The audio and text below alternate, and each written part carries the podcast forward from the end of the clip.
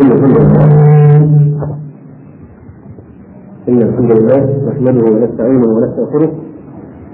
ومن سيئات أعمالنا من يهده الله فهو المهتد ومن يضلل فلا هادي له. وأشهد أن لا إله إلا الله وحده لا شريك له وأشهد أن محمدا عبده ورسوله. اللهم صل على محمد وعلى آل محمد كما صليت على آل إبراهيم إنك حميد مجيد. اللهم بارك على محمد وعلى آل محمد كما باركت على آل إبراهيم إنك حميد مجيد. أما بعد فإن أصدق الحديث كتاب الله وأحسن الهدي هدي محمد صلى الله عليه وسلم وشر الأمور محدثاتها وكل محدثة بدعة وكل بدعة ضلالة وكل ضلالة في النار.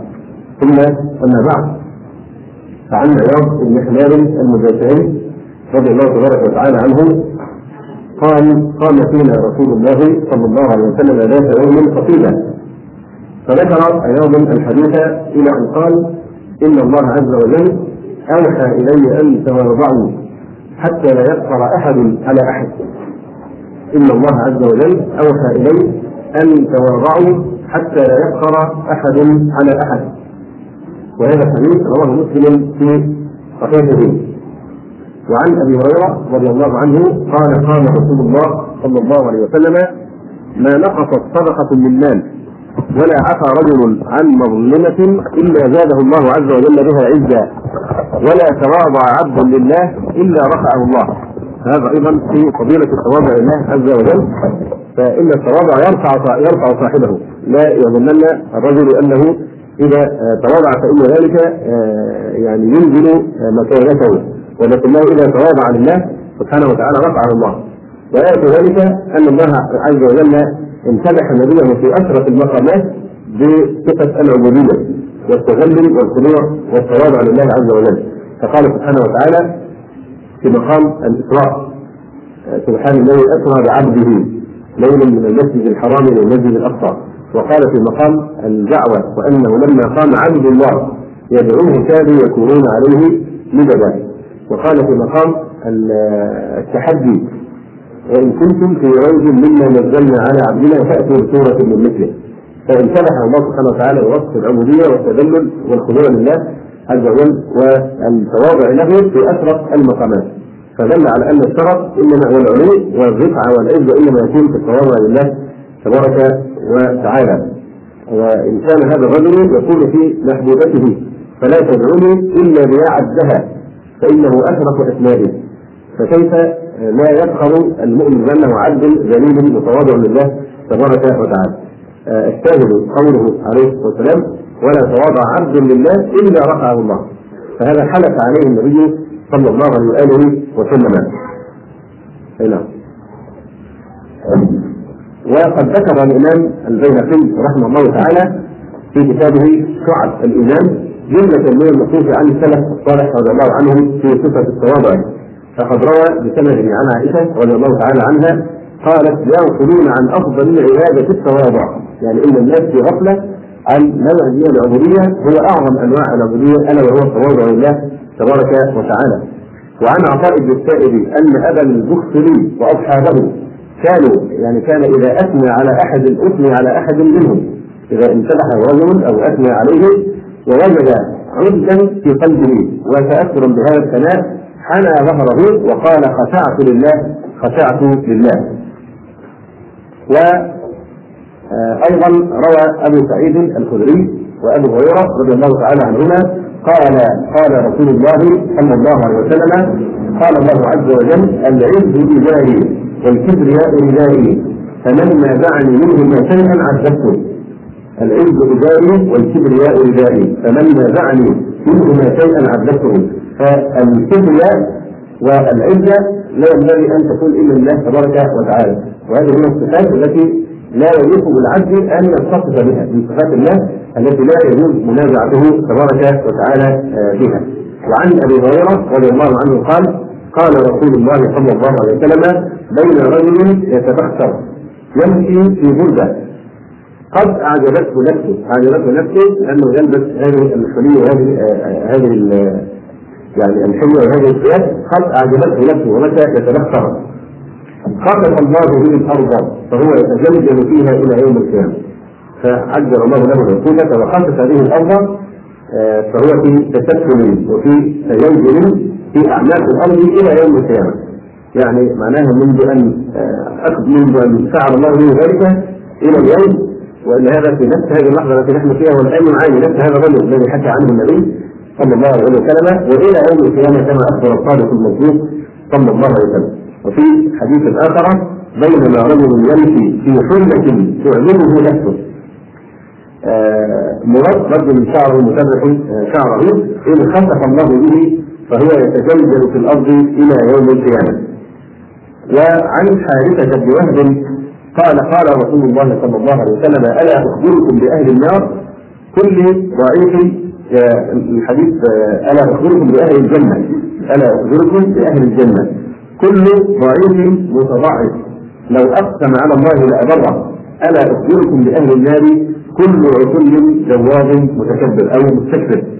فمدح أهل الجنة بالتواضع وجعل من صفات أهل النار الاستكبار والتواضع وأيضا عن عن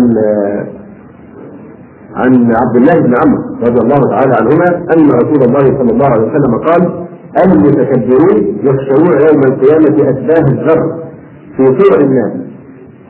يعلوهم كل صغار ثم يؤمر بهم إلى قصر في جهنم يقال له دولا فيسحبون فيه ويسقون من طيبة الخبال من عصارة أهل النار.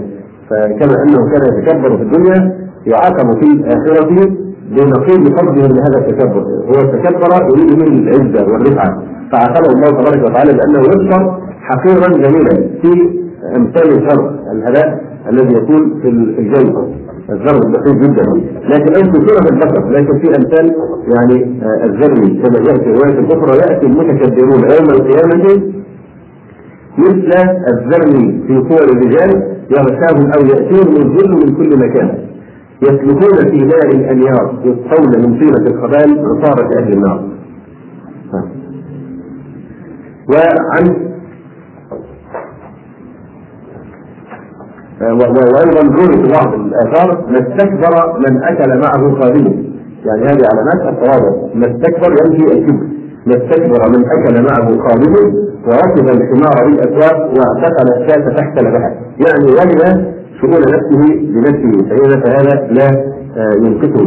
وكان عبد الله بن عمر رضي الله عنهما يخرج إلى السوق فيشتري وكان سالم رضي الله عنه ظهره يشتري في الأسواق. وكان من أفضل أهل زمانه فقيل لمالك أتكره لغير الفاضل أن يخرج إلى السوق فيشتري حوائجه فيحابى بفضله؟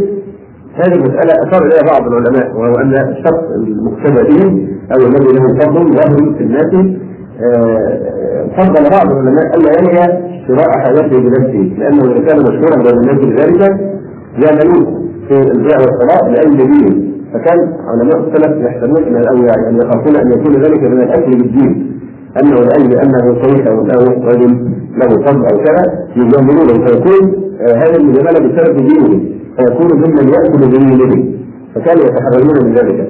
فسئل الإمام مالك اتكره الرجل الفاضل أن يخرج إلى السوق فيستلم حوائجه فيحابى بفضله يحابيه الناس بسبب فضله فقال لا وما بأس بذلك قد كان كريم يفعل ذلك وقرأ وقرأ مالك يأكل الطعام ويمشي في الأسواق. يأكل الطعام ويمشي في الأسواق، فلأي شيء يمشون في الأسواق؟ وذكر مالك أن رسول الله صلى الله عليه وسلم كان يمشي في الأسواق. وقال الإمام أحمد رحمه الله تعالى وإنما كره ذلك للقاضي. يكره ذلك لمثل القاضي، الشخص القاضي أن يتولى ذلك بنفسه خوف المحاباة وربما أن يميل لأجله عن الحق إذا رفع إليه من حياة مكروها يخشى أنه إذا جامله شخص ثم كان هذا الشخص في يوم من الأيام خصم في قضية خصما في قضيته فتتأثر نفسه بتلك المجاملة فيحابيه في الحق فلأجل ذلك كان للقاضي أن ينوي شراء حاجته بنفسه. أي نعم. وعن ابن الزبير قال في قوله تبارك وتعالى وفي أنفسكم أفلا تبصرون؟ قال تزول الغائط والبول. يعني انظروا من أنتم وما أنتم وما يخرج منكم. انظروا سبيل الغائب والبول. هذا أحد صور التجبر في هذه الآية العظيمة وإلا فان وجوه التدبر فيها عظيمة جدا. خاصه في هذا الزمان الذي كشف فيه العلم والحديث يعني آيات الله سبحانه وتعالى و يعني براهين توحيده في خلق الإنسان. وفي أنفسكم أفلا تبصرون؟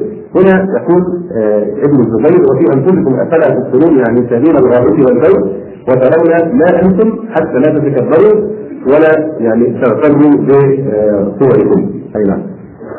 وقال ابن الزبير لا ينبغي لمن خرج من مخرج البول مرتين أن يسقط. أي نعم. هذا فيه لغة طبعا وعن محمد بن أبي الورد قال دون الفهم أغفرة على القلوب. قد حذفت الفهم الذنوب والتكبر على المؤمنين.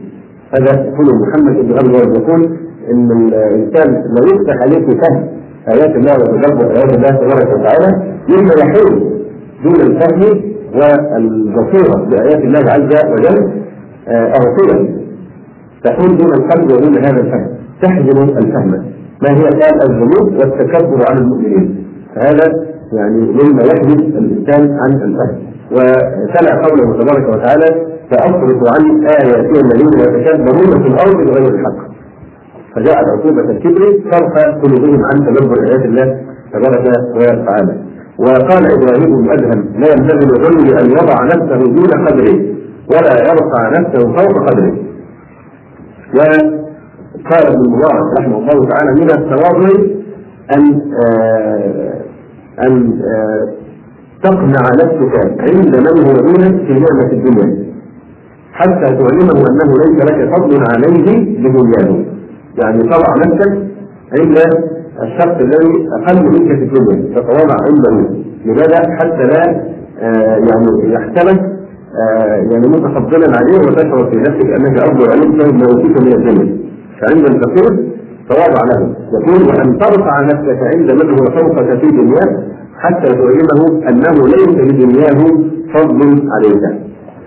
وقال ابن مسعود آه أو عن إبراهيم بن عبد الله بن مسعود قال من خضع لغني ووضع له نفسه نفسه إعظاما له وطمعا فيما قبله ذهب ثلث مروءته وكسر دينه. نصف دينه وثلث مروءته يذهب يعني أنك تعظم الغني لاجل غناه لاجل حتى العلماء الذين أباحوا القيام بالقادم قالوا إذا كان مثلا كبير السن كالأبوين مثلا أو إذا كان عالما تكون له اعظاما بدينه هذا هؤلاء أقول يعني هم الذين يبيحون بغض النظر عن تحقيق المسألة. نعم. قال لكن لا تكن لغني لاجل غناه لا تكن لأن هذه دنيا لا ينبغي يعني تعظمها وانما تعظم لاجل الدين. بل سئل ابن مبارك عن التواضع فقال التكبر على الاغنياء. سئل عن التواضع قال التكبر على الاغنياء، طبعا هذا ليس على ظاهره لكن يعني لا يحمله غنى غنى غيره وفقر نفسه على أن يتذلل وأن يخضع له بمجرد ذلك. نعم. وسئل القليل ابن عياض عن التواضع فقال يخضع للحق وينقاد له ويقبل الحق من كل من يسمعه منه وعن عبد الله بن مسعود رضي الله عنه قال إن من أكبر الذنب أن يقول الرجل لاخيه اتق الله فيقول عليك نفسك انت تأمرني؟ هذا من أكبر الذنوب. أن يقول الرجل لاخيه اتق الله فيقول عليك نفسك انت تأمرني؟ وما شابه ذلك من العبارات التي تقال في هذا الزمان في قول الرجل أنا اتقي الله أحسن منك. وغير ذلك من العبارات الفضله التي يتفوق بها بعض الناس.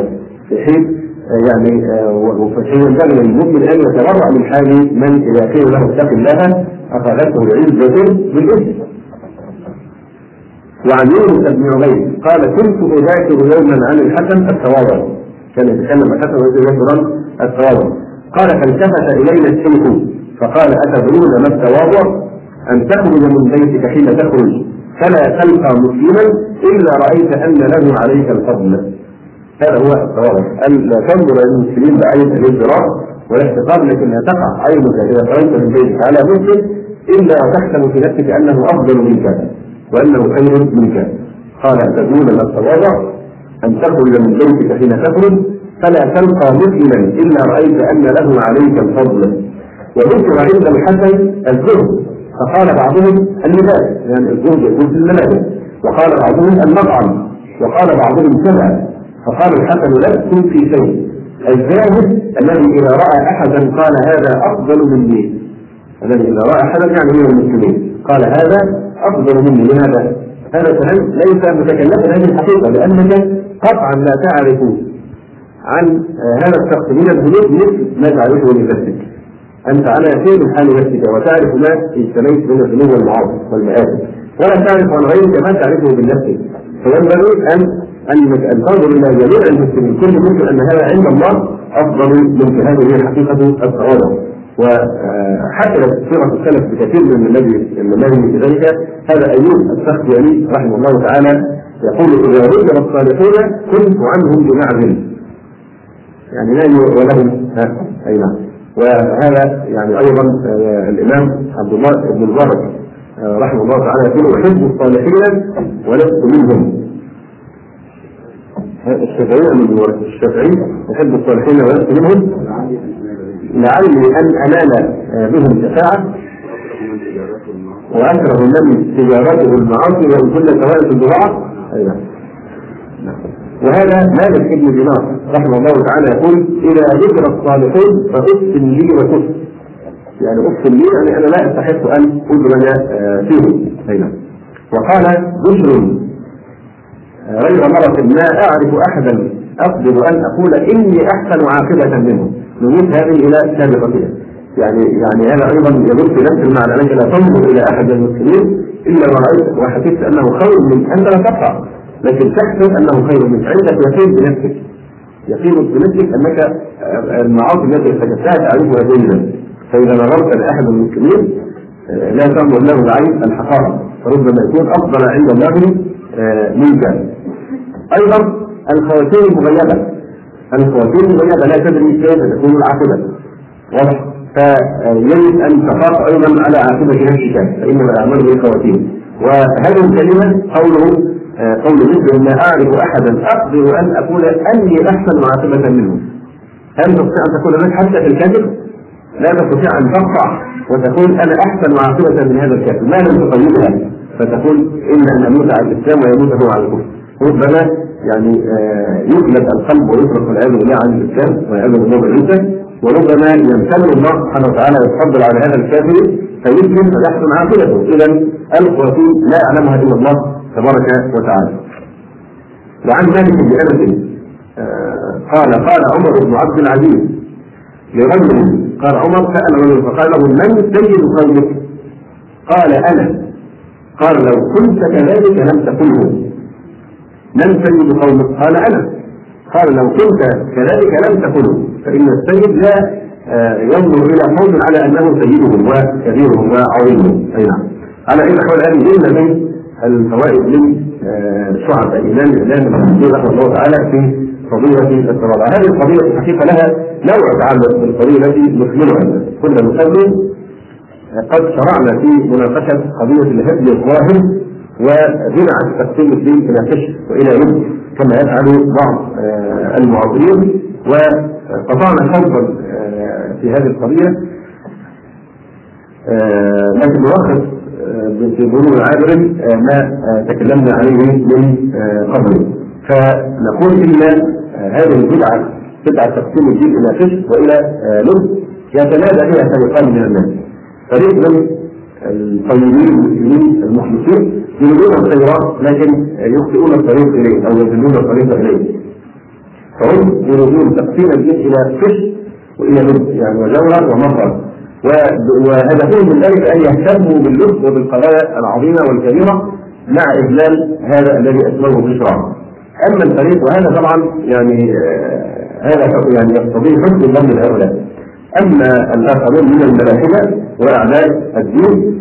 فهم الذين يقسمون الدين إلى قشر وإلى رب وإلى مظاهر وجواهر ونسوك وارواح هؤلاء آه هدفهم خبيث هم لا يريدون كما يقول الفريق الأول والاستلام باللب أو بالقضايا الكبيره لكنهم يريدون تقسيم كل شيء لكنها عملية التبرج واستدراج المسلمين في الانسلام من دينهم رويدا آه، رويدا. هدف هذه آه، العبارات وامثالها خاصه في هذا الزمان وفي ظل المحنه التي نعيشها.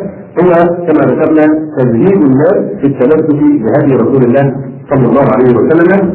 ذلك لاجل الذي سولت له شياطينهم وطوعت لهم أنفسهم أن يسموه تطرفا وتزمتا ورجعية وتعصبا وإرهابا بها. آخره مع أن الله سبحانه وتعالى يقول لقد كان لكم في رسول الله أسوة حسنة. لمن كان يرجو الله واليوم الآخر وذكر الله كثيرا.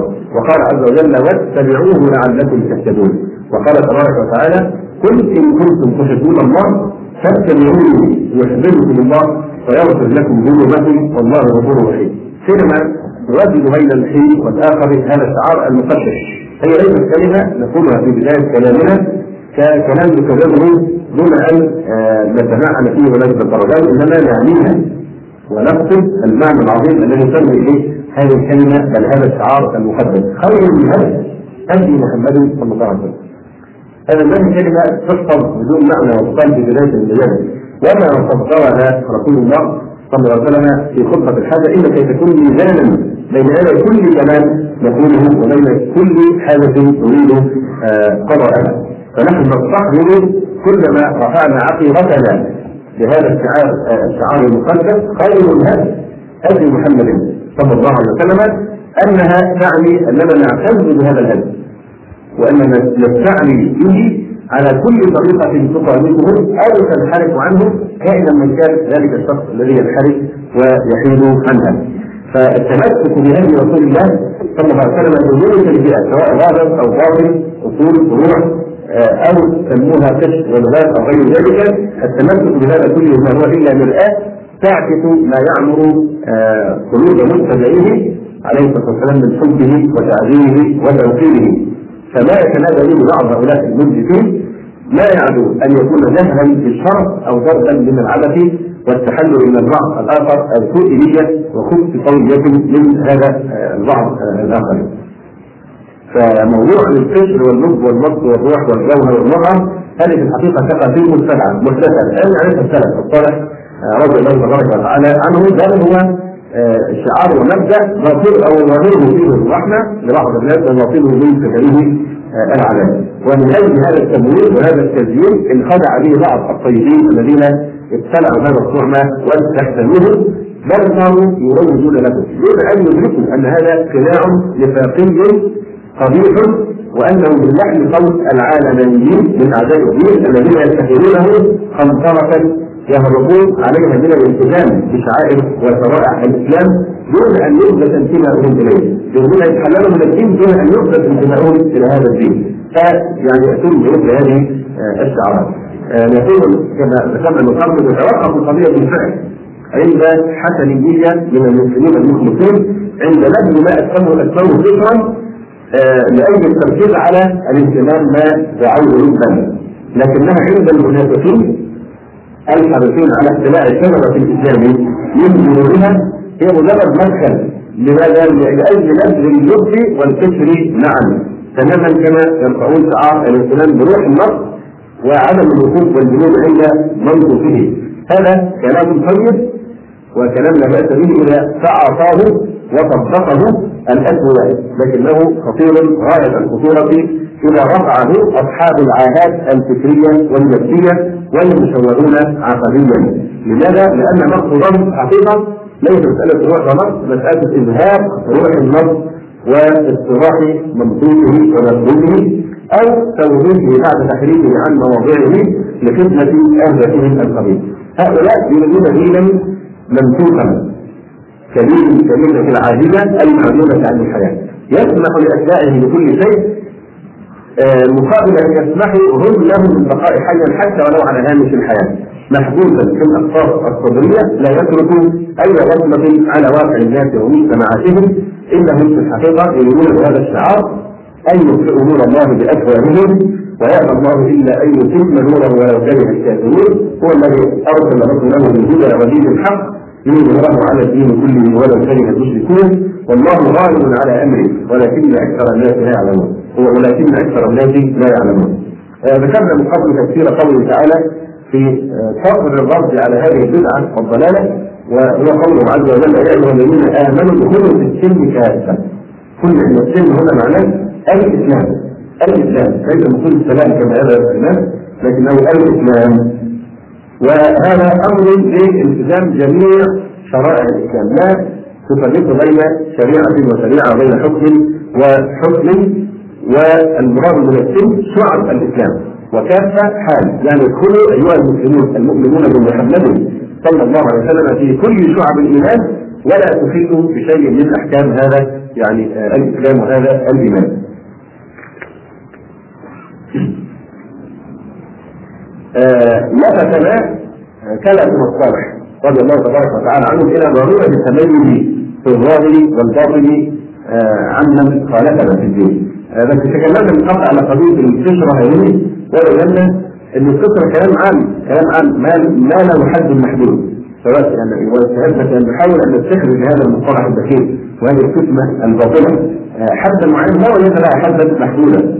واضح فالفطره مثلا اذا كنت انت ترى ان اللحيه أو بلاش اللحيه بعض الناس يرى العمامه أو القميص هذه القشور البعض الآخر يرى ان القشور هي مثلا اللحيه والحجاب البعض الآخر يرى القشور الصلاه والصيام قشور والحج قشور كما فعل مسلمه الكذاب لما وضع عنهم الصلاه وقال لهم يعني ما بدع للسجود والركوع واضح. يعني وإيه؟ وإن الله لا يصنع بتعفير وجوهكم شيئا اذكروا الله يعني في أي حال ما تدع للسجود والركوع وهذه المظاهر. فإذا الموضوع ان القشور لم يقف عند حد. فلا لم نقضي بكلامنا الآن فقط على مجرد قضايا من الهدي الظاهر لكن الزنادقه والملاحده يريد أن يجعلوا كلمة القشور هذه تنطلق كما ذكرنا يخبروا فيها بها على كل احكام الإسلام بحيث لا يبقى منه غير الجانب الوجداني الذي يختزل ويحدث في الصدور وفي حنايا القلوب. ذكرنا من قبل أن الفطرة حتى لو قللنا تقسيم الدين إلى تسع ولب هل الفطرة خلقها الله عبثا؟ أم أن لا فاذا قلت تخيل مثلا البطيخ بدون الفطرة الخارجية البرتقال بدون الفطرة. أي شيء من هذه الثمرات التي جعل الله لها فطره هذه الفطرة خلقت بلا فائدة؟ يعني حتى اعمالا بالقياس الذي ابتدعوه في شك أن الله خلق القشره لحكمة وهي المحافظة على المضمون كذلك نفس الشيء إذا تم الهدي الظاهر فطره فما هو عبث ما هو عبث هو وراءه حكمة عظيمة وهي المحافظة على ما بداخل هذا الفكر وهذا يعني المضمون. اي نعم ومن أجل ذلك نراهم يعني تطوع لهم شياطينهم وتطوع لهم أنفسهم أن يأتوا على مثلا الحجاب ويقولوا الحجاب هذا هذا قشور إنت نشوف في نفس المرأة ما له علاقة بالملابس فإذا خرجت المرأة يعني متزوجه بالمناظر القبيحة المعروفة على الشواطئ وفي هذه الأماكن. يقول المهم القلب مهم النية أنا مصلي فرجا واضح ما يضرني هذا في شيء؟ هذه الأصول. فالقضيه أكثر من انك يقفز إلى اذهاننا إن موضوع القشر واللب يقف عند حد هو يبحث يبحث حتى يعني يشمل أمور الدين كلها حتى شعائر الإسلام. والهدي الظاهر فهذه الفكرة التي تحمل وتعبر عن الهوية الإسلامية المتميزه هي ما اثنى علمائنا رحمه الله تعالى بالهدي الظاهر. وأصابوا في بيان خطر غلبان الشخصية المسلمة وتميزها فلا يسير على ألسنة الناس من قولهم مثلا إن العبرة بالجوهر لا بالمظهر. هذا فيه مغالطة جسيمة وخداع كاذب. لماذا؟ لأن الجوهر لا ينفك عن المظهر. والظواهر هي المعبرة عن المضامين. وأولى أن نستدل يعني بدل أن نستدل بقولهم العبرة بالجوهر لا بالمظهر أن نستدل بقولهم الإناء بما فيه ينضح الإناء بما فيه آه ينضح فالقضية قضية مبدأ ليست قضية أمور شكلية أو آه مظهرية. وقد أكثر العلماء في مصنفتين الكلام على مثلا قضية التشبه بالكفار وخطر خطرها على الإيمان وخطرها على العقيدة وفي ذلك كتاب رائع نفيس الشيخ الأستاذ ابن تيمية وهو اختبار الصراط المستقيم مخالفة أصحاب الجحيم. فنحن نقول نحن بشر بشر مألوفون مألوف يعني مألوف لنا إنسان. نحن بشر مألوفون ومقتضى ذلك أن لنا مظهرا ماديا محسوسا لسنا أرواحا لطيفة ولا أطيافا عابرة. وهذا المظهر كما ذكرنا شديد الارتباط بالجوهر. وقد جعلت الشريعة الإسلامية الحنيفية تميز الأمة الإسلامية في مظهرها عمن عداها من الأمم مقصدا أساسيا لها. بل إن كل أهل ملة ودين يحرصون على مظهرهم باعتبارهم معبرا عن خصائص هويتهم وآية ذلك أنك ترى أتباع العقائد والديانات يستمرون بالتدرج والاختصاص بأمنيات تميزهم عن غيرهم وتترجم عن أفكارهم أو ترجم إلى عقيدتهم فإن كنا كما نقول تماما لكم دينكم صار لكم دينكم ولنا دين فنقول بهذا الاصطلاح الحادث مع شيء من التنزل لكم قشرتكم ولنا أيضا قشرتنا. لأن لابد الانسان من قشر. لابد له من قشرة. واضح؟ فإن لم يعني يحمل قشره وقدرة الله وقدرة المسلمين لابد أن يتغطى بقشره يعني الكافرين. وهذا أوضح ما يكون. هذا هذا الشعار لكم قشرتكم ولنا قشرتنا أوضح ما يكون عند عامة اليهود الذين يتميزون بالصواب بطاقيتهم ولحاهم وأزيائهم الدينية. وتجد تدينون من النصارى الذين يعلقون الصليب في السيخ والجيليين وغيرهم أليس هذا كله تبينا صادرا عن عقيدة ومعبرا عن الاعتزاز بها؟ ألا ترى التاجر النصراني آه، رغم أن الاشجار مثلا بالصليب أو الصور التي يعلقونها ويذكرونها آه، ألا ترى ان رغم ممكن تدفع بعض الزبائن والمسلمين في عدم الشراء لكنها يتحدى ويبرزها يعني هذه المظاهر سواء الصليب أو الوجه الذي يفعلونه أو الصور التي يعلقونها أليس هذه كلها يعني آه، تعبيرا عن اعتزازهم بهذه العقيدة واصرارهم على التمسك بها فإذا كانت هذه المظاهر كالصليب وصفيه اليهود وغير ذلك من شعائر الوثنيين هي خبره الشيطان التي كفى بها أهل ولايته من أهل الضلال والكفران فكيف لا نستمسك نحن بقدرة الرحمن التي حبانا آه، وقال فيها عز وجل صدرة الله ومن أحسن من الله صدرا ونحن له عابدون. أي نعم. فيلفت نظرنا أيضا إلى أهمية هذا الموضوع. ليس الموضوع بالحجم اليسير الذي يتخيله بعض الناس وإلا فلماذا؟ يعني هم يقولون لا تشتغلوا بالمظاهر اشتغلوا بالجوهر. لا تهتموا بالشكليات والقصور اهتموا باللب واضح والمضامين نقول اذا لماذا أنتم تشغلون أنفسكم بمظهرنا؟ نحن ما لا ندعو ما نقول لهم انسحوا ولا افعلوا، نحن يعني غاية لكم الأمر مجرد أن يرد بشكلك هذا يثور ويزيد ويقول المهم أنت قلت له ما قلت له شيء. أنت ما قلت له ولا دعوته ومن حقك أن تدعوه بل من وليك أحيانا. ومع ذلك هو الذي يهتم بالمظهر في الحقيقة وهو الذي يعطيها هذا الحجم الكبير لماذا؟ لماذا آه يعني آه تخطط أو تشن الحروب الإستراتيجية آه، يعني آه، على على المظاهر الإسلامية. مظاهر إسلامية كثيره كالجهل والحجاب وغير ذلك من المظاهر. لماذا تشن عليه هذه الحروب المنظمه حتى إنه لتعقد من اجلها برلمانات وتكبر قرارات وتكون ازمات وتجرس البيوت وترابط القوات. آه وأنا ونحن أصحاب الدوري كما يقول الشاعر أحرام على بلابله الدوح أو النوح أحرام على بلابله الدوح النوح. حلال للطير من كل جنس كل ذلك أحق بالأهل إلا في خبيث من المذاهب الجنسي هذه من هذا يجهرون وهذا دون فما لكم تجزعون هذا الجزع لماذا تهتمون بالمظاهر؟ نحن لا دعوناكم إليها أو افترضوا لا ندعوكم إليها لماذا تجزعون هكذا؟ فمن الذي يهتم بالمظهر؟ اتقوا الله يا هواة قليلا واخلعوا العار عنكم والشنارة فهل كل هذا من أجل أنها قصور كلا؟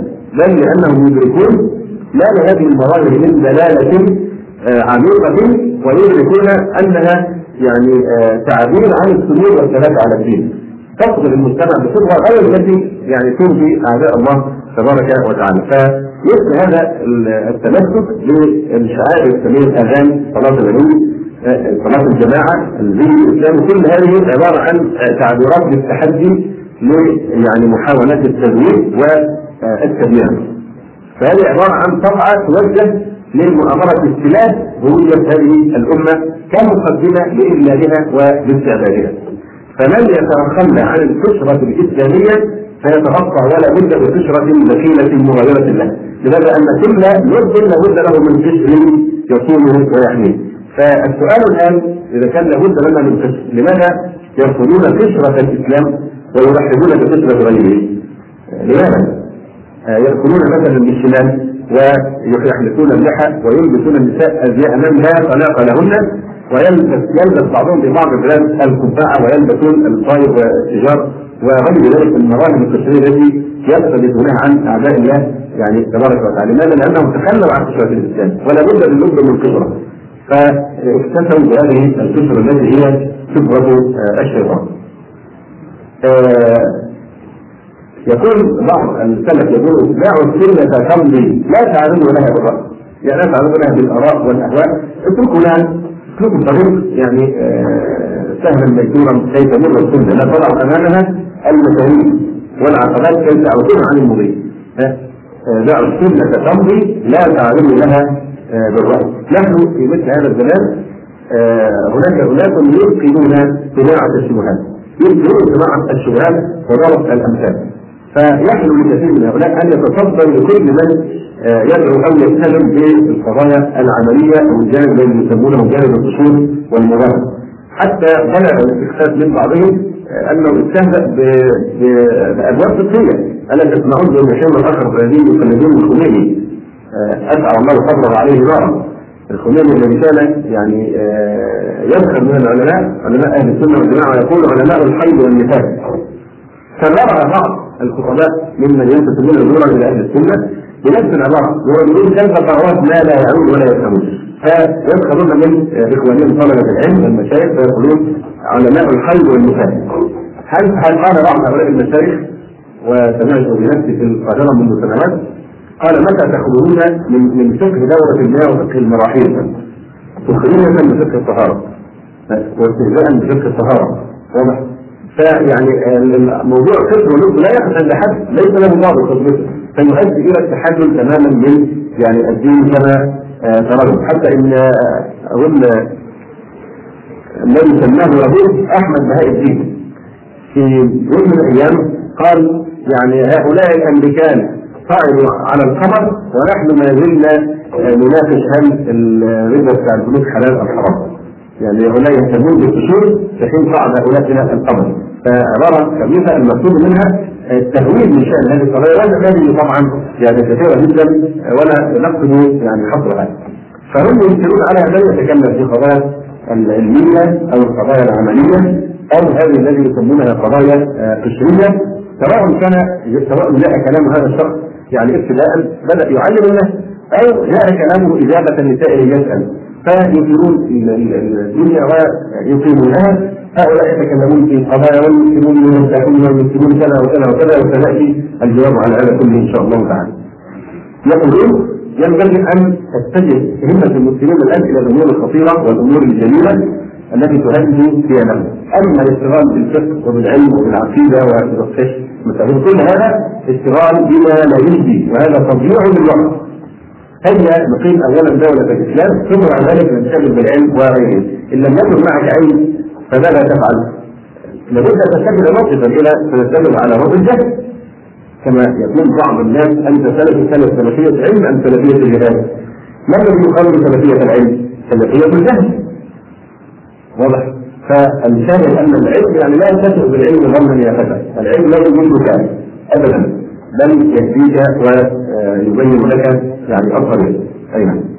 ف يعني يقولون شبهات فارغة ساقطه تلبس على الناس أمر ديننا وكما ذكرنا من قبل. إن كان الكلام أحيانا يكون على قضايا يسيرة من امور الهدي الظاهري لكنه ليس له خصام ولا زمام سوف ينظر الكلام بعد ذلك لا يجرب بالفعل إلى كل أحكام الشريعة التي تهاجم اهواء الناس بحيث لا يبقى مجال بعد ذلك إذا تواضعنا و يعني تواضعنا على هذه المقولة وقبلناها لا يبقى بعد ذلك مجال الدعوة إلى اجتناب الحرام أو تعظيم شعائر الدين وتصبح الشريعة العودة في يد المنحرفين عن أحكامها.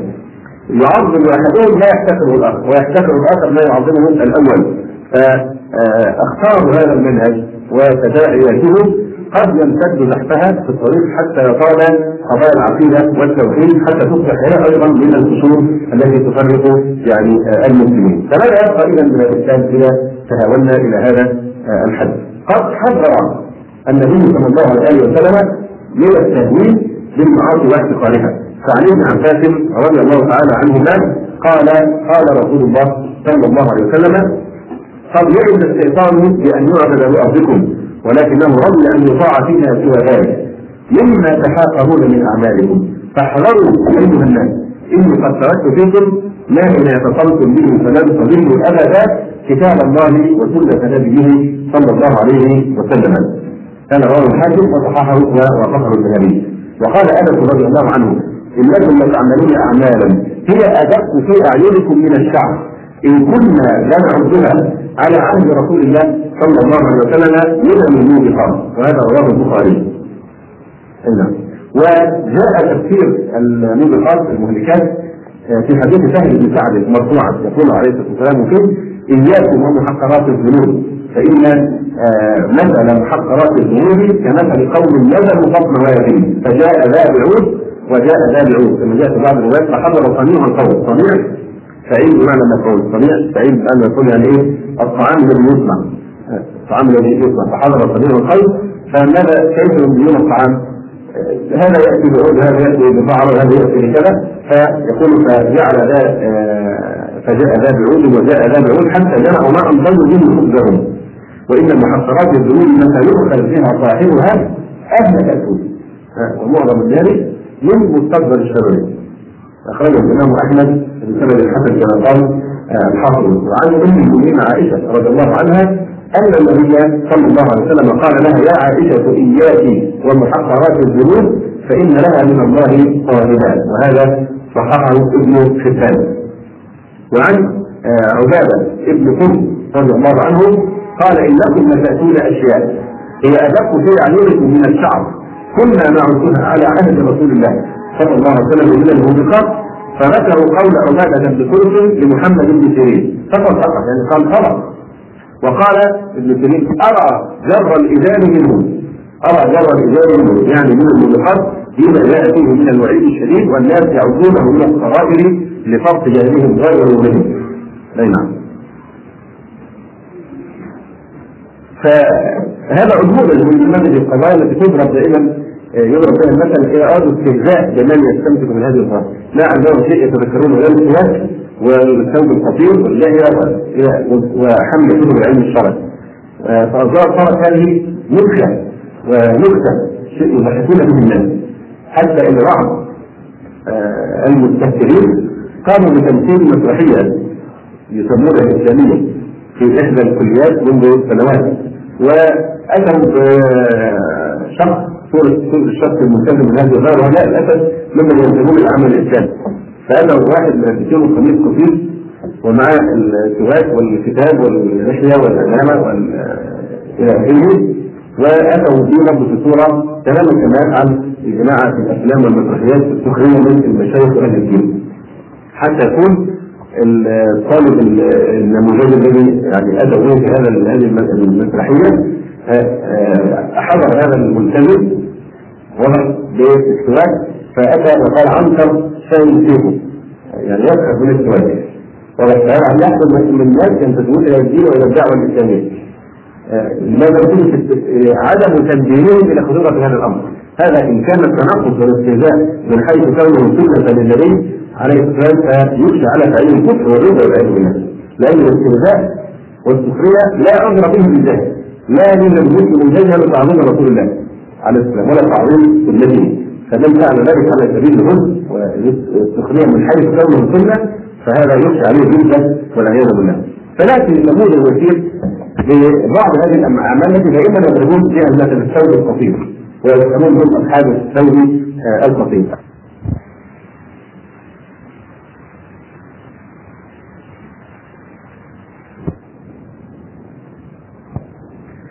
عن سهيل رضي الله عنه أن النبي صلى الله عليه وسلم تبع رجلا من سقيف حتى هرول في أثره.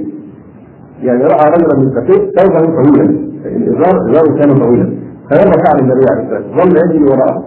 ظل يتبعه حتى هرول حتى يدركه تبع رجلا من سقيف حتى هرول في أثره حتى أخذ بثوبه. فقال ارفع ازارك قال فكشف الرجل عن عن ركبتيه. كشف له فقال يا رسول الله إني أحلف. تختص ركبتاي احلف يعني في نوع من الحلف أو اللي هو الميل في في سقفيه كذلك الذي يكون عند الأطفال عندهم الكتاح أو لون الراس واضح فقال إني احلف تختص ركبتاي فيعني يستحي أن يراه الناس على هذا المظهر يعني. فلذلك أطال ثوبه فقال يا رسول الله إني احلف وتختص ركبتاي يعني تقتضيان فقال رسول الله صلى الله عليه وسلم كل خلق الله عز وجل حسن. قال ولم يرى ذلك الرجل إلا وإزاره إلى انصاف ساقيه حتى مات وعن عمرو بن فلان الأنصاري رضي الله عنه قال بينما هو يمشي قد أسفل إزاره إذ لحقه رسول الله صلى الله عليه وسلم وقد أخذ بناصيه نفسه وهو يقول اللهم عبدك وابن عبدك وابن أمتك. يعني الرسول لحقه وهو خلفه حتى ادركه وقد وضع يده على ناصيه إيه؟ ناصيته يعني آه، وهو يقول هذا آه، تواضعا لله. لأنه راى شيء هو من علامه من علامات الكفر وهو اثبات الاضافه فقال اللهم عبدك وابن عبدك وابن أمتك. فقال عمرو فقلت يا رسول الله إني رجل حابس الساقين لطيف الساقين فقال يا عم إن الله عز وجل قد أحسن كل شيء خلقه يا عم وضرب رسول الله صلى الله عليه وسلم بأربع أصابع من كفه اليمنى تحت ركبه عمرو تحت ركبته باربع أصابع. فقال يا عم هذا موضع الإزار. ثم رفعها ثم وضعها ثانية تحتها تحت الثانية فقال يا عم هذا موضع الإزار يعني إما أربع أصابع أو ثمانية. آه أيضا آه يعني من أعجب المواقف في ذلك موقف أمير المؤمنين عمر رضي الله تبارك وتعالى عنه. وهذا الموقف حصل معه في سياق مصيبة هي آه من أعظم المصائب التي تمر على الجبلة. والموت أعظم حادث مما يمر على الجبلة. كان عمر في احرج لحظات حياة أي إنسان. وهي لحظة طيران روح وخروج روح الانتقال إلى الدار الاخره يقول ابن مسعود رضي الله عنه ذكر شاب على عمر يعني بعد رفوع عمر رضي الله عنه فجعل الشاب يثني عليه. لأن هذه السنة انك إذا حضرت من ايس من حياته واشرف على الموت أن تثني عليه تذكره بأعمال الصلاة. لأن التخويف والذنب آه، لا ينفع لأن لا بقي متسع فإذا ركزت في شق المصائب كله. يا ويلك كنت تفعل كذا كنت تغير كذا كنت ترتكب كذا. هذا سيؤدي إلى الخلود من رحمه الله وأن يموت وهو سيء الظن بالله والعياذ بالله. والله يقول أنا عند ظن عبدي فليظن بي مساء لكن الآن هذا وقت رجاء. عليك أن تعظم رجاءه وتذكره بنصوص الرجاء في الكتاب والسنة. يتذكره باعمال الصلاه كنت تفعل كذا وكنت تفعل كذا حتى يقبل على الله وهو حسب ظن بها فجعل الشاب يثني على أمير المؤمنين رضي الله تبارك وتعالى آه عنه. آه فلما أراد الانصراف هذا الشاب جعل رأى عمر رأى رأى آه رآه عمر يجره إزاره. فعمر نفسه له وفي حالة في سياق الموت فرأى هذا الشاب يجر إزاره فقال له يا ابن أخي ارفع إزارك فإنه أتقى لربك وانقى لثوبك. قال فكان عبد الله يقول يا عجبا لعمر إن رأى حق الله عليه فلم يمنعه ما هو فيه أن تكلم به. وفي رواية فلما أدبر إلى إذا رؤي نفس الأرض قال ردوا علي الغلام. وسبق أن ذكرنا لكم الحديث الذي رواه ابن أبي شيبة أن رجلا من الميت جاء إلى النبي صلى الله عليه وسلم وقد حلق على شاته وأطال شعيرة. فقال له النبي صلى الله عليه وسلم ما هذا؟ قال هذا جنونه قال رسول الله صلى الله عليه وسلم لا يكن في ديننا أن نحيي الشوارب وان نعفي اللحى أو اللحية. وعن يحيى بن كثير قال أتى رجل من العجم المسجد وقد وقر كاهنه وجد نجاته فقال له رسول الله صلى الله عليه وسلم ما حملك على هذا؟ فقال إن ربي أمرني بهذا. يعني فطرة. فقال عليه الصلاة والسلام إن الله أمرني أن أوفر لحيتي واحكي شاربي ولما كتب النبي صلى الله عليه وسلم إلى عظيم آه، إلى إلى كسرى كتب إلى كسرى يدعوه إلى الإسلام وبعث آه، في الكتاب عبد الله بن حذافة رضي الله عنه. دفعه عبد الله إلى عظيم البحرين ودفعه عظيم البحرين إلى كسرى فلما قرأه كسرى مزقه فدعا عليهم رسول الله صلى الله عليه وسلم ان يمزقوا كل ممزق وبعد أن شق كتاب رسول الله عليه الصلاة والسلام كتب ديدان وهو على اليمن أن يبعث إلى هذا الرجل الذي آه، بالحجاب رجلين من بلديه ياتيان به فبعث أبا قهر ما له آه، قهر ما له هو غيره وكان كاتبا حاسبا معروفا من الفرس يعني ارسل اثنين والعياذ بالله حتى يقبضه على النبي عليه السلام ويحضره إلى هذا الخبيث فطرة لعنه الله. فجاء حتى قبل النبي على رسول الله صلى الله عليه وسلم ولما دخل عليه وقد حلق لها وأعطيها كوارث كره رسول الله صلى الله عليه وسلم النظر اليهما التفت وكره أن تقع عينه عليهما وقال هيلتنا من امركما بهذا؟ قال ربنا بهذا أمرنا بهذا ربنا يعني كسرى فقال عليه الصلاة والسلام ولكن ربي أمرني باساء لحيتي وقص شاربي وقال لهما رسول الله صلى الله عليه وسلم إن ربي قتل ربكم الليلة ثم قال لي ابن مشير وجهه فقتله فرجع حتى قدم على ذلك على قال فليقدر هذا الذي يستهين بالهدي الظاهري أنه بحضرة رسول الله صلى الله عليه وسلم وأنه امره بشيء من هذه الأشياء التي يسميها القول قصورا هل كان سيتجاوز أن يتقدم بين يديه أو يرفع صوته معترضا عليه فلا شك أن أي مسلم ومؤمن حسب وبمقتضى ايمانه يعني ورضاه بالله ربا وبالاسلام دينا وبمحمد صلى الله عليه وسلم رسولا سيكون له نعم وكرامه وسمعا وطاعة يا من أبديه بأبي وأمي. فكذلك ينبغي أن يفعل المسلم مع سنته صلى الله عليه وسلم بعد وفاته. فهذا واجبنا مع سنته إذا لم ندرك صحبته أن نعظم ما عظم ونرفع ما رفع صلى الله عليه وآله وسلم. الحقيقة نحتاج يعني قبل الاستطراد في نقل هذه الدنيا أن نقلب القضية على ونعكس القضية على هؤلاء المفترين الكذابين الذين يدعون إلى تقسيم الدين قسم اللغات ولذات الملاحدة. الزنادقه لا نقول أهل الدين فإن الأمر معهم اسهل واضح؟ لكن نقول هؤلاء الذين يعني يقسمون هذه الفتنه بهدف تحصيل الدين كله. بحيث الصلاة تبقى قشور وصيام رمضان قشور حتى وصل بعضهم إن إن قال إلى إن موضوع العقد والشهود والزواج هذه سكتات بعض النساء المتحررات يعني من اولياء الله قال في يوم الأيام هذه المظاهر الجوفاء التي تقتل الإنسانية وتهدر كرامة المرأة؟ نص وعقد وشهود أي استخافات إلى اخر ما نهج به انفسا فهذا خطر. هذه القسمه الخبيثة كما ذكرنا وينظر خطرها انها لا حد محدود لها ما فيش تعريف معين للخصوص الموضوع عالي كل واحد ممكن يعني يعتبر شيء حلو واخر يعتبره رد فبالتالي يتحطم الدين كله ويعني ينهار فنقول ليست هذه القشور بل هذه هي القشور التي سنتكلم عنها الآن. الدين كله لا قشور فيه كله عالي لا تفاتت فيه. صحيح في أصول وقشور فيه اهم ومهم لكن المدام الداخله في اطار الدين لا يجوز ابدا أن تسميها تفاتت أو قشور أو ثوابت أو سكتات إلى غير ذلك. فالقشور ليست سنة النبي عليه الصلاه والسلام وهذه انما القشور ما احدثه الناس من القيم والأعراف والموازين الشكلية الكاذبه التي صارت تتحكم فيهم وتمتع بهم وصاروا يلقبون لها كانها فرع منزل. وإن جهد الدعاء إلى الله سبحانه وتعالى ينبغي أن يرجع لانقاذ هذه القشور وهذه الشكليات وهذه العادات الجوفاء ومظاهرها كثيره في مجتمعنا هذه التي ينبغي أن نسميها قشورا وأن نرسلها. فمنها مثلا ظاهرة التطور من الطاووس يعني الطاووس معروف بخيلائه وكبره الشديد مجبور على الكبر والخيلاء دائما يحب الطاووس أن ينتفش ويقرا بمظهره وبعض الطيور الأخرى اظن الديك الرومي دائما يحب أن يكون على مكان عالي مرتفع مجبور عليه أيضا من الكبر فنسميها ظاهره التطور يعني التشبه بالطاووس في الكبر فترى يعني بعض الناس وهم هؤلاء الذين يقولون قشور ولباس حتى من داخل الصف الإسلامي. ترى يعني يتأنف ويتزين في مظهره ويفعل في نفسه أكثر مما تفعله الناشطه بعروسها.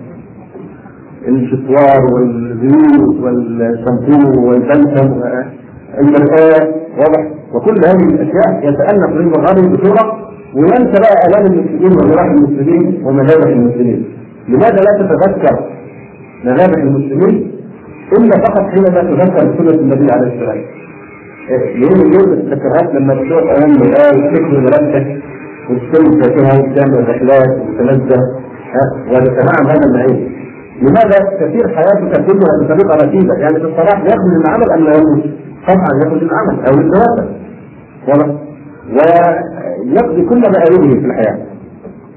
ولا يتذكر إن المسلمين في حالة نذير عام وإن النساء تذبح إلا إذا عرض عليه تعالى احضر درس علم المسلمين قد يقتلون ويذبحون أنتم تتكلمون في زالت تمشي حالك ليس حال من يوم يكون المسير العام حالات الدنيا كل شيء في الدنيا يسير على ما يرام لماذا لا تتذكر ملامح المسلمين وأمام المسلمين إلا فقط عند شرع الله وعند سنة رسول الله صلى الله عليه وسلم. فيعني كما كما يتألق في مظهره وملابسه ويبلغ في ذلك إلى حد الرعونه إلى حد الرعونه.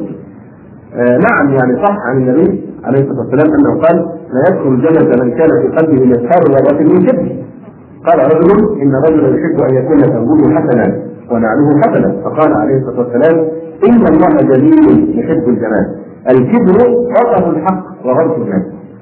الكبر بطر الحق وغمط الناس الاستكبار على الحق والاعلان وغمط الناس يعني عدم انزاله من الناس لأنه يرى في نفسه أنه أعظم من هذا.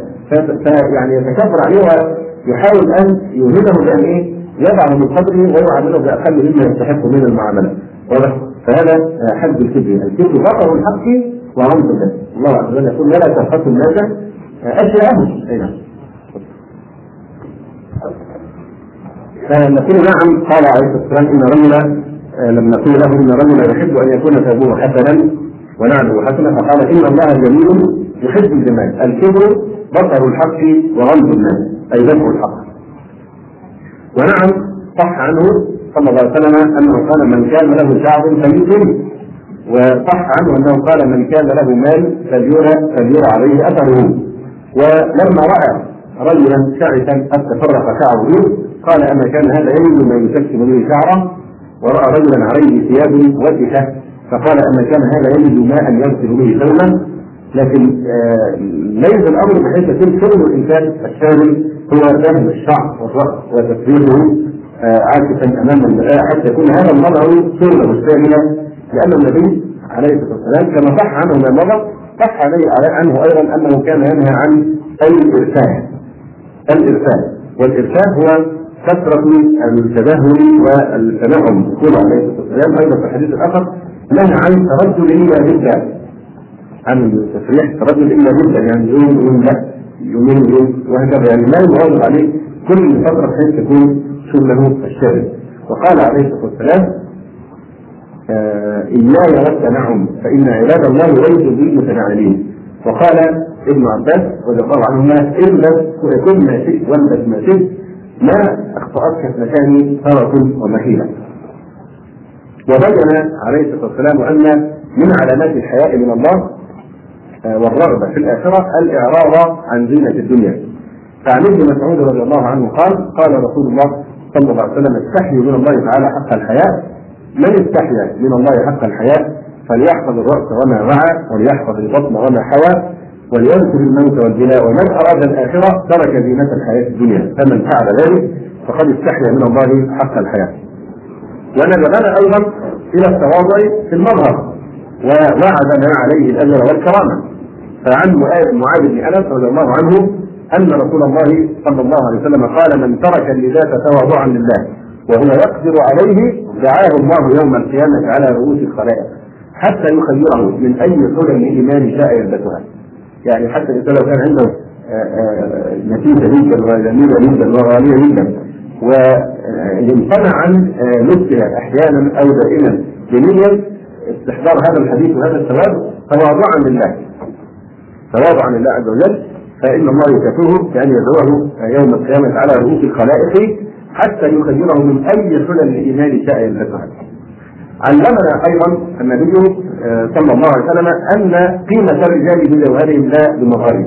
يعني نحن ما نقول هذا الكلام من أجل أن نقول الناس انكشوا شعرهم والبسوا الثياب القذرة أو تعمدوا لبس الثياب البالية أو من كان عنده ثوب سليم فليمزقه وليصنع فيه الرقع ما نقول هذا لكن تذكروا السياق الذي نتكلم فيه السياق الذي نتكلم فيه أن هؤلاء يستغلون تماما بالمظاهر القشريه زوفاء ويألون في ذلك إلى حد اللعونه وينكرون على من يتمسك بسنه النبي صلى الله عليه وسلم بل يزدرون يزدرون إخوانهم إذا كانوا اولا فقراء أو يتزهدون في لباسهم أو يلبسون ثياب المتواضعين المخلصين إلى ربهم تبارك وتعالى. فهذه اشياء من الإسلام وهذا وهدي النبي عليه الصلاة والسلام. أن نعطي المظاهر هذا الحد الذي وهذه القشور التي ينبغي التحذير منها لا آه يعني الأمور التي يعني آه يقصدون التنفير آه منها. فمما علمناه رسول الله صلى الله عليه وسلم أن قيمة الرجال بجوهرهم لا بمظهرهم بأعمالهم لا باكمالهم فهذا أبو هريرة رضي الله عنه يروي عن النبي صلى الله عليه وسلم أنه قال رب اشعث اغبر مدفوع بالابواب لو أقسم على الله لابره وهذا في صحيح مسلم. رب اشعث اغبر يعني رب هذه يعني بال يعني ما ما ما أكثر ما تجد رجلا. اشعث اغبر لا هو يلبس الثياب النفيسه ولا كذا وكذا. بل شعره متفرق. وعليه الأمر من التراب واضح. رب اشعث اغبر مدفوع بالابواب الناس تذهب في لقائه وفي دعوته إلى بيوتها لا يدفع عن الابواب لكنه في نظر في, في ميزان الله سبحانه وتعالى وعند الله مكان من من, أعظم أولياء الله مدفوع بالابواب لو أقسم على الله لأبره. لابر الله قسمه وما رد قسمه لو حلف على الله أن يفعل الله هذا الشيء لامر الله قسمه يعني لعظم مكانه عند الله. وهذا لماذا؟ انه يتزين بزينة الدين لا بزينة الدنيا. الخشوع والاخبات وتزيين البطن بالتقوى والذل لا بالنظريه الجوفاء فهذه هي موازين الإسلام. ومن حاد عنها هو المنحرف وهو المتصرف عنها. فعن سهل بن سعد السائلي رضي الله عنه أن النبي صلى الله عليه وسلم مر عليه رجل فقال اراد ان يختبر موازين الصحابة أيضا ويعلمهم في نفس الوقت. تصحيح هذه القيم والموازين قال ما تقولون في هذا؟ كان رجلا جلدا قويا مكسور العضلات حسن الثياب والجوهر والرواق فقال قال ما تقولون في هذا؟ قالوا حري كبير حري إن خطب ان ينكح وإن شفع أن يشفع وإن قال أن يستمع. ثم سكت. فمر رجل من فقراء المسلمين. فقال صلى الله عليه وسلم لا تقولون في هذا. قالوا حري إن خطب أن ينكح وإن شفع أن لا يشفع وإن قال أن لا يستمع. فقال رسول الله صلى الله عليه وسلم هذا خير من ملء الأرض مثل هذا. هذا خير من ملء الأرض مثل هذا يعني الغني الأول. وهذا رواه البخاري. وعن أنس بن مالك رضي الله عنه أن رجلا من أهل الباديه كان اسمه زاهر ابن حرام وكان يهدي اسم النبي صلى الله عليه وسلم الهدية من الجاريه فيجاهده رسول الله صلى الله عليه وسلم إذا أراد أن يخرج. فقال النبي صلى الله عليه وسلم إن زاهرا باديتنا ونحن حاضرون. إن زاهرا باديتنا ونحن حاضرون يعني أننا نستفيد منه ما يستفيد الرجل من باديته من أنواع النباتات. ونحن حاضر المدينة يعني نعد له ما يحتاج إليه يعني مما لا يجد هو في البديل واضح؟ يعني الواحد من بيجي يزور واحد في المدينة بتاع بياتي ببعض الهدايا لأهل المدينة من المدينة. هنا أو بنفس الصورة واضح؟ ولما بيجي يمشي أهل الحضر بيزودون كهدايا يعني إيه في مقابل ذلك أمور مما ليس موجودا في السلف بشيء هناك. كان يقول عليه عليه الصلاة والسلام على هذا الرجل إن ظاهرا باديتنا ونحن حاضرون. قال وكان النبي صلى الله عليه وسلم يحبه وكان ذميما. كان ذميما يعني قبيح الوجه. كان قبيح الوجه رضي الله تعالى عنه وكان النبي يحبه حبا شديدا. فأتاه النبي صلى الله عليه وسلم يوما وهو يبيع متاعه فاحفظ له من خلفه. دون أن يراه. فاحفظ له من خلفه وهو لا يبصره. فقال أرسلني كم هذا فالتفت فعرف النبي صلى الله عليه وسلم.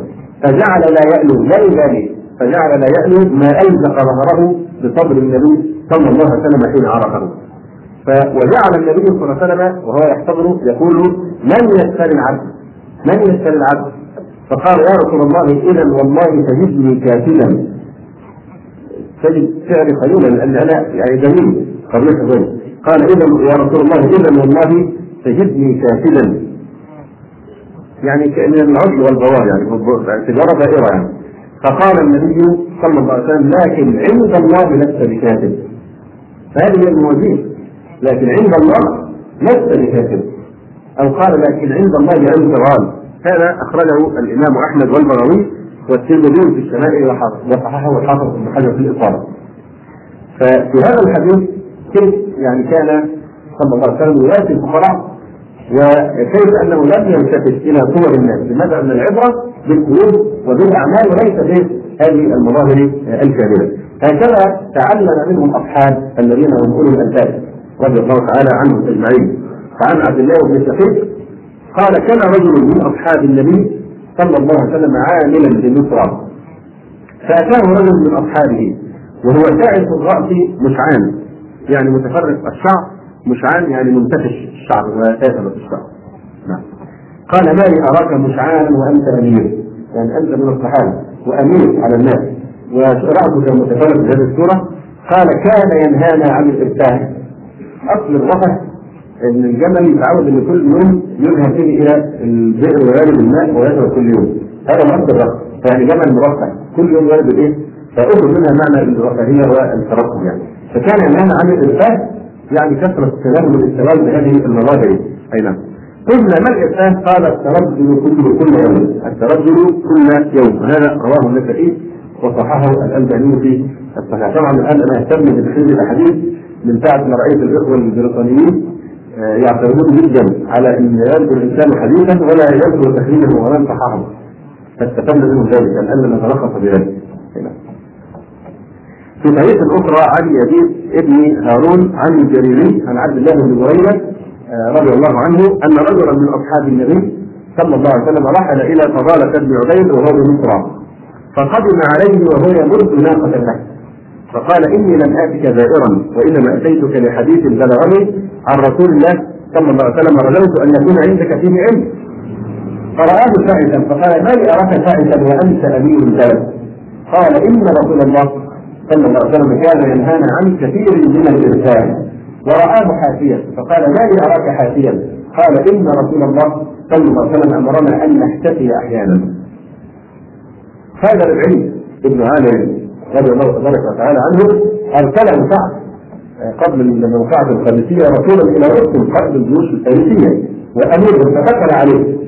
فطبعا رسل يعني أراد أن يظهر له الرياء والعظمة والسفهة كي يذل الصحابة رضي الله عنهم بهذا المنظر يعني انظروا ما عندنا من الدنيا ومن المظاهر والنعيم وكذا. فزينوا مجلسه بالنمارق والزرابي الحرير الجديد. وأظهر اليواقيت واللآلئ الثمينة العظيمة ووضع على رأسه تاجه وغير ذلك من الأمتعة الثمينة وجلس رستم على سرير من ذهب. ودخل رجعي بثياب صفيقة ثياب غليظة وترس وفرس خطيرة. ولم يزل راكبها أراد يعني هو يريد أن يجيبه بالدنيا فأراد رستم أراد ربعي رضي الله تعالى عنه أن ينقله ذلك الماء الثاني إن هذا كل هذا ما يساوي عندنا لا تربينا على أنه لا يقيمه لا ينهى من هذه الأشياء ماذا فعل؟ تعمد رضي الله عنه أن يركب الفرس ومعه السلك فلم يزل راكبها حتى داس بها على طرف البساط لحد طرف اليمين ومدافع على التسجيل حتى يغير المنهى فيما عندنا لا يهدون هذه الايه المبادره حتى دافع بها على طرف البساط ثم نزل وربطها ببعض تلك الوسائل وسائل من حرير فربط الجبهه على هذه الوسائل. وأقبل عليه سلاحه ودرعه وبيضته على رأسه. يعني خلاف الحرب. فقال له ضع سلاحك. داخل على القائد لابد أن يخلع السلاح. قال له ضع سلاحك. فقال إني لم آتكم وإنما جئتكم حين دعوتموني. فإن تركتموني هكذا وإلا رجعت. فقال رستم ائذنوا له فماذا فعل؟ فأقبل يتوكا على رمحه فوق النمارق فخرق عامتها يعني أنتم تريدون أن تهلوني بدنياكم فهذه دنياكم اخذ الرمح وظل يمزق الإيه؟ يعني هذه النمارق والزرابيل فخرق عامتها اقتلها عليه. فقال له ما جاء بكم؟ ما جاء بكم؟ فقال الله ابتعثنا لنخرج العباد أو نخرج الانسان من عبادات العباد إلى عبادة الله. هذه القضية هذه الأمور التافهه المظهر والزينة والغنى والرياء هذه ما لها إيه بنظر من يريد الدار الآخرة. فكانت كان وهو حاضرا جند من جنود المسلمين يعرف لماذا خلق ولماذا يعيش ومن الذي كلفه بهذه الرسالة. السريه هذه رساله المسلم. الله ابتعثنا لنخرج من كان من عبادات العباد إلى عبادة الله. ومن رزق الدنيا إلى سعتها أو إلى سعه الدنيا والآخرة. ومن جو الأديان إلى عبد الإسلام. وحصل موقف قريب رواه ابن شهاب. قال خرج عمر بن الخطاب رضي الله عنه إلى الثاني ومعنا أبو عبيدة ابن الجراح رضي الله عنه. فاتوا على مقابر مثل بركه ماء أو بحيره ماء وعمر على ناقة فنزل عنها وخلع كفيه فوضعهما على عاتقه. وأخذ بزمام ناقته هذا عمر أمير المؤمنين. وأخذ بزمام ناقته فصار بها المصابه فقال أبو عبيدة يا أمير المؤمنين أأنت تفعل هذا؟ تخلع كفيك وتضعهما على عاتقه وتأخذ بزمام ناقته وتكون هنا المقامة لا يسرني أن أهل البلد يستشرقون. لأن كان الفتاوته واقفين على اسوار بيت المقدس يشهدون هذا الموقف. لا يسرني يعني, يعني كيف كيف يرد الآن الفتاوتة والبطارقه وولاء النصارى؟ وأن على هذه الهيئة أمير المؤمنين يفعل هذا. انظر إلى رد فعل عمر. فقال عمر وعمر هو الرجل الثالث في الإسلام. يعني ثاني أفضل رجل طلع عليه الشمس بعد الأنبياء. فإن أفضل مخلوق من البشر طلعت عليه الشمس بعد الأنبياء والمرسلين أبو بكر رضي الله عنه يروي الفاروق عمر رضي الله تبارك وتعالى عنه. فمن هل هناك من هو أعظم من هؤلاء حتى نتخذه قدوه ونتلقى منه المفاهيم والموازين للناس والأشخاص والقيم ماذا قال عمر لما قال له أبو عبيدة؟ آه يا أمير المؤمنين انت أنت تفعل هذا؟ تخلع خفيك خفيك وتضعهما على عاتقك وتأخذ من مال ناقتك وتكون بها المقامه لا يسرني أن أهل البلد يستتركون فقال عمر اوله هذا اسم فعل المضارع بمعنى اتوسع وأتضجر من هذه الكلمة. أيوه لم يقل لا غيرك أبا عبيدة جعل جعلته مكانا لأمة محمد صلى الله عليه وسلم. لكن أبو عبيدة طبعا من عشر المسلمين الجنة وهو ممنوع من الامه رضي الله عنه. فقال لو كان واحد غيرك قالها لجعلت مكان. عبرة. ولادبت تاديبا شديدا لأمة محمد صلى الله عليه وسلم لهذا الخلل في مقاليده وموازينه وحكمه على الأمور. قال عمر أيضا لم يكن ذا غيرك أبا عبيدة جعلته نكالا لأمة محمد صلى الله عليه وسلم. انا كنا أذل قوم فاعزنا الله بالإسلام. انا كنا أذل قوم. فاعزنا الله بالإسلام فمهما نطلب العزة بغير ما أعزنا الله به اذن من الله. هذا قانون خاص للأمة المحمدية. وعمل هذا المعنى لماذا؟ هذه صفة الله من يكفر نعمة الله. الله الذي أنزل هذا القرآن وقال لقد أنزلنا إليكم كتابا فيه ذكركم أفلا تعقلون؟ فيه ذكركم فيه رفعتكم وشانكم ومجدكم أفلا تعقلون؟ واضح. فبعد ما كانت الامه الأمة العرب كانوا اذل اذل الأمم وأحقرها. فما رفعهم الله الا بهذا الدين. واضح. فأي أمة أخرى إذا غلب الرفع يعينه إذا تمسكت بدينها فقد صرف. إذا تخلت عن دينها تقدمت وصار لها ذلك. إلا أمة الإسلام. إذا المسلمون بالذات تخلوا عن دينهم لابد أن يكونوا في غير الأمم. لابد حتما. لأنهم كفروا نعمة الله لأن الله فرقهم بما لم يشارك فيه امه من العالمين. بالقرآن وبالاسلام وبسنه سيد الامام صلى الله عليه وسلم. فمن يكفر بنعمة الله يذله الله. إن كنا اذل قوم فاعزنا الله بهذا الدين. فمهما نبتغي العزة في غير ما اعزنا الله به ابدا الله. فلله العزة ولرسوله وللمسلمين فمن ابتغى العزه في غير الإسلام وفي غير مفاهيم الإسلام يعاقب بالمذله والصلاه هذه الأمة تتمسك بالدين ترتقي تتخلى عنه تعود إلى المؤخرات وإلى الزين بخلاف الأمة الأخرى كما رأينا مثلا أمة اليابانيين اليابانيون لما تخلوا عن دينهم ترقوا وتقدموا النصارى كذاب من يدعي أن الحضارة الغربية حضارة نصرانية. هذا كذب لأنهم ما ترقوا الا بعد ما كفروا بالكنيسة وكفروا بالدين وعزلوها وحدثوها ذات الاجرام الكنائي كما هو معلوم ورفعوا فتاوى الفرنسيه الشعار المعروف اقتلوا آخر ملك أو اشركوا آخر ملك بامعاء بأمعاء آخر فلسطين واضح؟ فالكرسيس أو كرسيس واحد. أيوه. أيوه من يقول الكرسيس الأول آخر كرسيس وياخدوا امعاءه ويشربوا بها آخر ملك هنا الشاهد فما تلقى الا بعد ما طلقوا الدين وكفروا الدين تماما المسلمون على عكس تماما يفهمون الظلم أن يطبق هذا الوضع الموجود الآن في بلاد الكفار وفي الأرض على المسلمين فالمسلمون لم يرتقي حتما ونقسم على هذا بالله عز وجل انه لا يمكن ابدا أن يصلح حالهم إلا بالقرآن والسنة وبالاسلام. واضح؟ بخلاف غير الامه فمن أراد العز في غير هذا الدين كما قال عمر رضي الله عنه فلم يجي إلا المذلة. وفي رواية أنه قال يا امير المؤمنين تلقاك تلقاك الجنود ومطارقه الشام وانت على حالك هذه. فقال عمر أنا قوم أعزنا الله بالإسلام فلم نقتنع العزه بغيره. فالعزه ليست إيه بالظاهريه وبالشكليات آه يعني آه وبغير ذلك دخل آه اعرابي رأس الهيئة. دخل اعرابي رأس الهيئة على أحد الخلفاء فاقتحمته عينه يعني كأن الخليفه لما راه في منظر غرب وثيابه بوليه وكذا فكأنه استنقذ اقتحمته عينه وظهر عليه امارات التاثر بهذا. فعرف الأعرابي ذلك في وجهه. فقال يا أمير المؤمنين إن العباءه لا تكلمك ولكن يكلمك من فيها.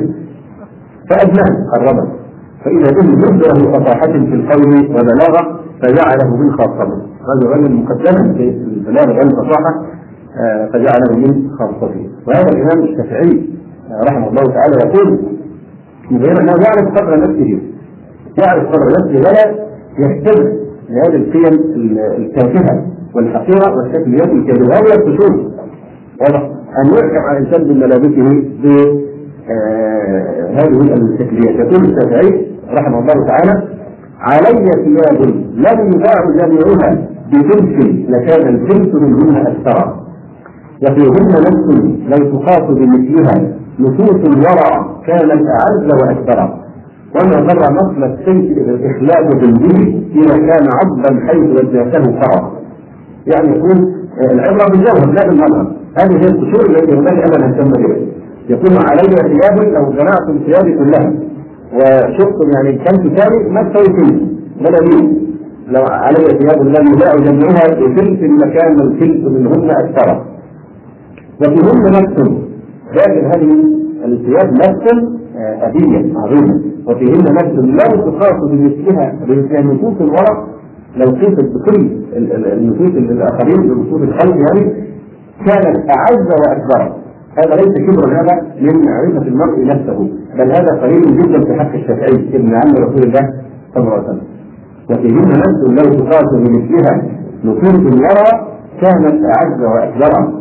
وما ضر نصل السيف إخلاف به هذا السيف يضر من الغم في الجلال الغلال من مثلا بيكون لكن إذا كان السيف حاد ويقطع حيث ما وجهته شرع يقطع يعني يقصد الرؤوس حظا هل يضر هذا السيف إذا كان حده عرضا حادا أم يكون الجلد الذي يوضع فيه باليا أو رفا أو قديما هل يضره؟ فنفس الشيء العبرة بما في داخل هذه الثياب وليس في هذه المظاهر وهذه القشور، هذه القشور التي ينبغي أن ننبغي لمحاربتها وتوقيع مفاهيم الناس فيها، وما مر نقل الشيء في إخلاف رزقه إذا كان عبدا حيث وجهته فراغ.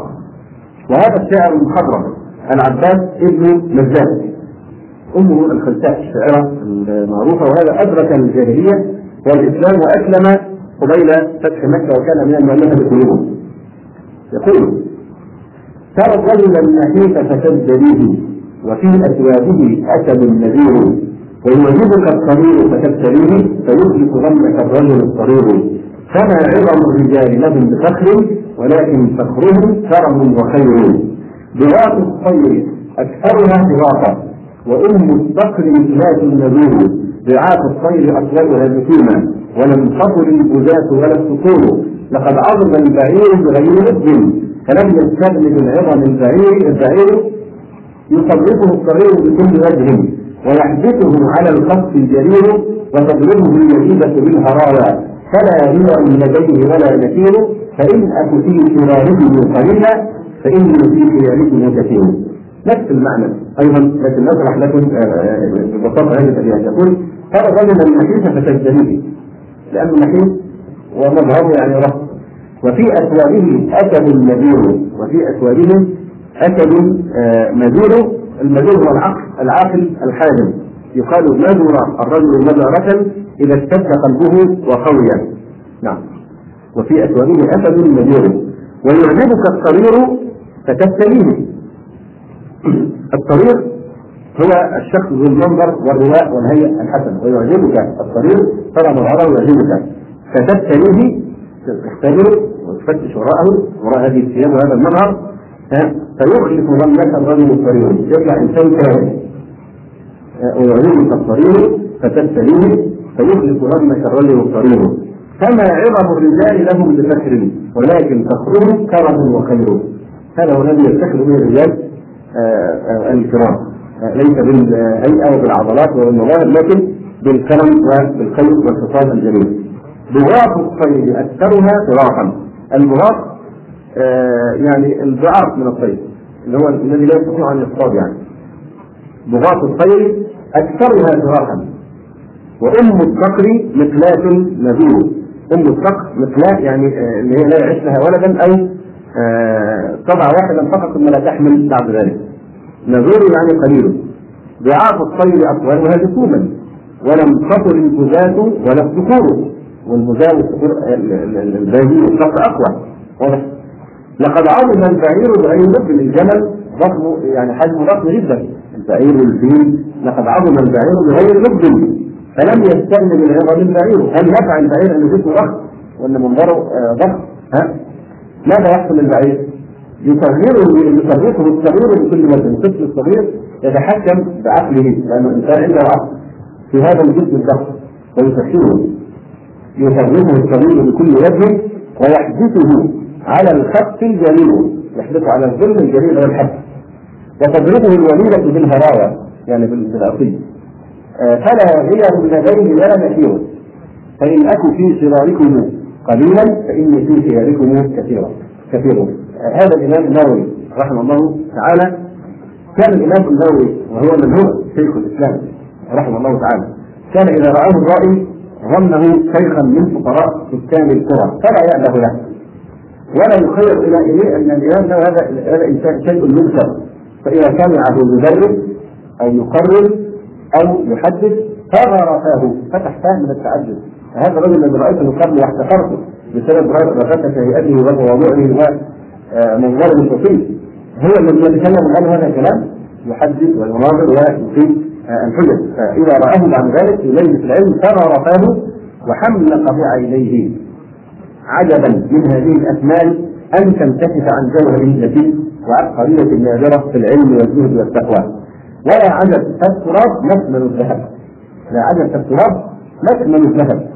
ولكن الناس في كل زمان ومكان يغرهم حسن الهيئة وجمال الهندام فإذا رأوا من هذه صفته وقروه وعظموه قبل أن يعرفوا ما وراء هذه الكذبه وقد يكون فيها نخاع ضامر وفكر دائر وقلب حائر. ترون قلوب المجد أن ثيابكم يلوح عليها حسنها وبسيطها وليس العلا ضراعة ورداءها ولا جبة موسية وقميصها. ويقول الآخر ليس الجمال بمئلم فاعلم وإن هديت بردا إن الجمال معادن ومحاسن أو رجم مجدا فهذا هو يعني هذه هي المقاييس التي غرسها الإسلام في نفوس أتباعه هذه هي المقاييس وهذه هي يعني القيم والمواضيع وهذا شأن عباد الله يعني الصالحين الذين لا يريدون علوا في الأرض ولا فسادا. كما قال الله تبارك وتعالى في سورة القصص بعدما حكى. عاقبة قارون وما كان عليه من المظاهر والرياء والأموال وإن قارون كان من قوم موسى فبغى عليهم وآتيناه من الكنوز ما إن مفاتحه لتنوء من عزبه أولي القوة. يعني كانت المفاتيح فقط تحملها عزبه من القوة وتكون ثقيله عليهم. هذه مفاتيح الخزائن كما ذلك بما الخزائن لكن ماذا كانت عاقبة قارون؟ أهلكه الله تبارك وتعالى فخسفنا به وبداره الأرض. به وبداره الأرض في نهاية القصة يقول تبارك وتعالى مبينا من العبرة والدرس من هذه القصة العظيمة تلك الدار الآخرة. نجعلها للذين لا يريدون علوا في الأرض ولا فسادا والعاقبة للمتقين. تلك الدار الآخرة. كلمة تلك إشارة آه يعني آه إشارة تعظيم وتقديم تلك الدار الآخرة. أي نعم. ويعني فيها تنزيل الشيء الغيبي من جهه والمحسوس في الإشارة تلك الدار الآخرة. يعني تلك التي سمعت خبرها وبلغ وصفها هي الدار الآخرة نجعلها الذين لا يريدون علوا في الأرض ولا فسادا. قيل نزلت هذه الآية في أهل العدل والتواضع من الإله وأهل القدرة من سائر الناس تلك الدار الآخرة عن الجنة. نجعلها الذين لا يريدون علوا في الأرض ولا فسادا. تامل الآية لم يقل تبارك وتعالى نجعلها للذين لا يعلون في الأرض ولا يفسدون. لكنه علاقه بماذا؟ بالإرادة متى عنهم الاراده مجرد الإرادة يعني انهم أصلا لا يريدون فضلا عن أن يفسدوا أو يعلوا الأرض حتى مجرد الإرادة أو الميل بالقلب لا آه، يعني يخطر على قلوبهم فكيف عليك الموعد بترك إرادتهما لا بترك أنفسهما مزيد تحذير منهما واضح؟ يعني يعني معناها أن إحنا يجب أيضا الا نريد العلو ولا الفساد في الأرض واضح؟ فمن آه يعني آه فضلا عن أن نقع في العلو أو آه الفساد. تماما كما قال عبد الله ولا تركنوا إلى الذين ظلموا فتمسكهم النار. فعلق الوعيد بالركود بكل الجيل القلبي. مجرد الجيل القلبي أو متعدد الظالم. كما آه ادخل فيها بعض السلف أن لو واحد ظالم أمر طلب منك أن تناوله جواب أو قلما. لا تعطيه اخذا لهذه الآية. لماذا؟ خشيه أن يكتب بها ظلم فتعينه على ظلمه أي نعم. تلك الدار الاخره نجعلها للذين لا يؤمنون علوا العلو والغلبة والتسلط بسوء وتكبر المسلمين والمسلمين أي عملا بالمعروف. وفضل عن سبيل الله تبارك وتعالى. ويتأمل هنا قوله تبارك قوله تبارك وتعالى لا يريدون علوا في الأرض ولا فسادا فكرر لا كرر لا إشارة إلى أن كل من العلو والفساد مقصود بالله مش هم يكون حاجة واحدة معطوف على بعض.